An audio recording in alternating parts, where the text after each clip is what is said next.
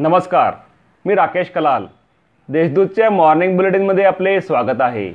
ऐकूया नंदुरबार जिल्ह्यातील ठळक घडामोडी. घरकुल योजनेत तीन हजार बोगस लाभार्थी. खासदार डॉक्टर हिना गावित यांची माहिती. नंदुरबार जिल्ह्यात पंतप्रधान आवास योजनेअंतर्गत बांधलेल्या घरकुलांमध्ये तीन हजार एकशे त्र्याण्णव बोगस लाभार्थी आढळून आले आहेत. यासह जिल्ह्यातील मनरेगा गोठा बांधकाम शौचालय आदी योजनांमध्ये मोठ्या प्रमाणावर गैरव्यवहार झाला आहे. याबाबत आपण केंद्राकडे तक्रार करणार असून दोषींवर कडक कारवाई करण्यात येईल असा इशारा खासदार डॉक्टर हिना गावित यांनी पत्रकार परिषदेत दिला. जिल्ह्यातील चारशे एक शाळांचा निकाल शंभर टक्के. राज्य माध्यमिक व उच्च माध्यमिक शिक्षण मंडळातर्फे इयत्ता दहावीचा निकाल काल जाहीर करण्यात आला. यात जिल्ह्यातील चारशे तीनपैकी चारशे एक शाळांचा निकाल शंभर टक्के लागला आहे.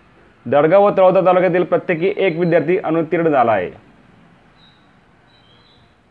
वाळू डंपरच्या धडकेने दोघे मोटरसायकलस्वार ठार वाळू घेऊन भरधाव वेगात जाणाऱ्या डंपरने दुचाकीला धडक दिल्याने दोन युवक जागी ठार झाल्याची घटना ठाणेपाडा तालुक्यात नंदुरबार येथे घडली.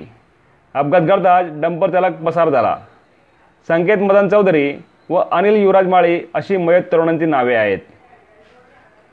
मांडोळ तस्करीतील दोघांना अटक मांडोळ तस्करी प्रकरणात अक्कलकुवा येथील दोघांना वन विभागाने अटक केली आहे.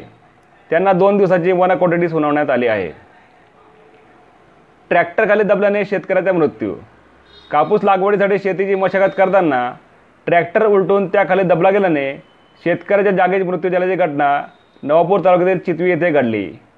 जितेंद्र रतिलाल गावित असे या मयत शेतकऱ्याचे नाव आहे. या होत्या आजच्या ठळक घडामोडी. अधिक माहिती आणि देश विदेशातील ताज्या घडामोडींसाठी देशदूत डॉट कॉम या संकेतस्थळाला भेट द्या.